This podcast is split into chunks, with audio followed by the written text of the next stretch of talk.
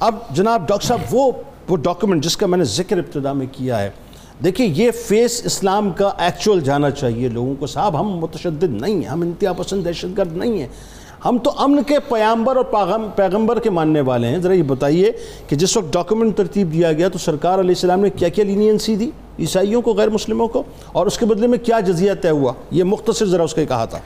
جی بسم اللہ الرحمن الرحیم۔ آج ان نفوس قدسیہ اور ان پاک باز ہستیوں کا ذکر ہو رہا ہے جنہیں یوم مباہلہ کے دن یہ شانیں عطا فرمائی گئیں کہ سرکار دو عالم صلی اللہ علیہ وسلم ان کو اپنے جلوب میں اور اپنے سایہ کرم میں لے کے چلے اور قدرت نے وہ منظر دیکھا جیسے محفوظ کر دیا گیا۔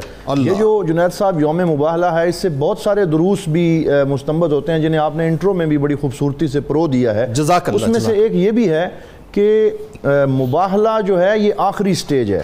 اور ہمارے ہاں بعض لوگ فوراً مباہلے کی بات پہ اتر آتے ہیں اور اس طرح کے دعوے کرنا شروع کر دیتے ہیں لیکن اس سے پہلے علم اور عقلی استدلال کو استعمال کرنا یہ بہت ضروری ہے۔ حضور نبی رحمت صلی اللہ علیہ وسلم نے ارشاد فرمایا فَقُلْ تَعَالَوْ نَدُوا أَبْنَاءَنَا وَأَبْنَاءَكُمْ لیکن اس سے پہلے یا اہل الكتاب تعالوا الى کلمت سواء بیننا وبینکم اللہ نعبد الا اللہ ولا نشرک به شیئا یعنی پہلے غیر مسلموں کو دعوت دین دینا یہ ضروری ہے۔ اور پھر اس کے ساتھ ساتھ حجت تمام کی عقلی استدلال کو استعمال کرنا ضروری ہے۔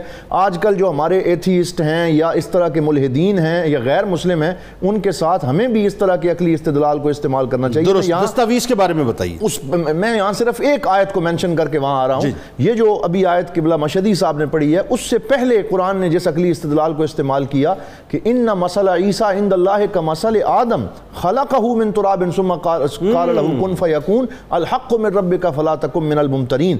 تو پہلے حضرت آدم علیہ السلام کی مثال دی گئی کہ حضرت عیسیٰ علیہ السلام اگر صرف باپ کے بغیر پیدا ہوئے ہیں تو حضرت آدم ماں باپ دونوں کے بغیر پیدا ہوئے یہ اللہ تعالیٰ کی تخلیق ہے اور اللہ تعالیٰ کی قدرت کا شاہکار ہے۔ یہ ڈیبیٹ یہاں سے جنریٹ ہوئی تھی یہاں سے جنریٹ ہوا۔ پھر آگے بڑھتے بڑھتے موبائل تک پہنچا۔ اور پھر حضور نبی رحمت صلی اللہ علیہ وسلم نے جب وہ ان نفوس قدسیہ کو انہوں نے دیکھا اور وہ مباہلے سے فرار اختیار کیا اور انہیں نظر آ گیا کہ ہماری نسلیں ختم کر دی جائیں گی تو اس وقت وہ صلح کی طرف آئے۔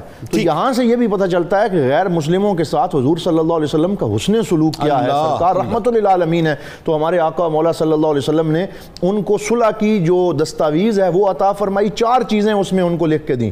جس میں سب سے پہلے سرکار دو عالم نے جو لفظ لکھے بڑے خوبصورت ہیں۔ فرمایا کہ اب اگر تم صلح کی طرف آ گئے ہو تو اب تمہارے لیے اور نجران کے ان تمام لوگوں کے لیے اللہ کی پناہ ہے محمد کا عہد ہے۔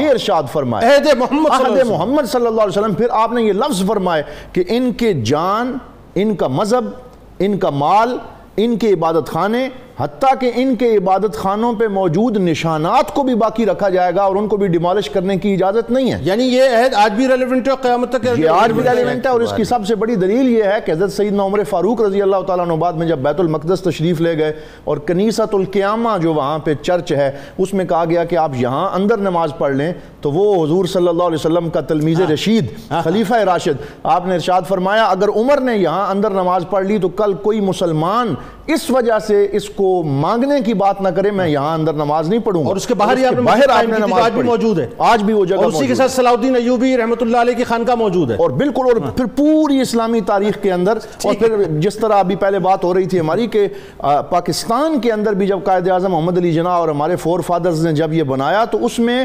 باقاعدہ جو ہمارا جھنڈا بنایا گیا اس میں جو سفید جگہ رکھی گئی وہ اشارہ کر رہی ہے اس بات کی طرف کہ یہ جو اقلیتیں ہیں ان کو ان کے پورے حقوق ہیں یہ پرامن طریقے سے رہ سکتے ہیں آزادانہ اپنی عبادت جو ہے وہ کر سکتے ہیں۔ اچھا اب وقت چونکہ کم ہے میں چاہتا ہوں ذرا بات ریپ اپ ہو جائے کہ وہ جزیہ کیا طے ہوا اور وہ کیا وہ جزیہ یہ طے ہوا کہ وہ دو سو جوڑے جو ہیں وہ سال کے اندر وہ پیش کرنے کے پابند ہوں گے۔ اس کے ساتھ ساتھ جب اگر کوئی جنگ ہوتی ہے یا اس طرح تو وہ تیس زرے ہیں تیس گھوڑے ہیں اور اس طرح تیس تلواریں ہیں وہ دینے کے پابند ہوں گے۔ ان کے اوپر یہ چیزیں طے کر دی گئیں اور ان کے ساتھ ساتھ ان کو ان کے پورے حقوق دے دیے گئے۔ ہاں۔ اور حضور نبی رحمت صلی اللہ علیہ وسلم نے بعد کے لوگوں کو بھی وسیعت فرمائی کہ اب اس میرے عہد کی پاسبانی کرتے رہنا اور اسلام میں آج تک وہی چیز آگے لے کے بڑی چلی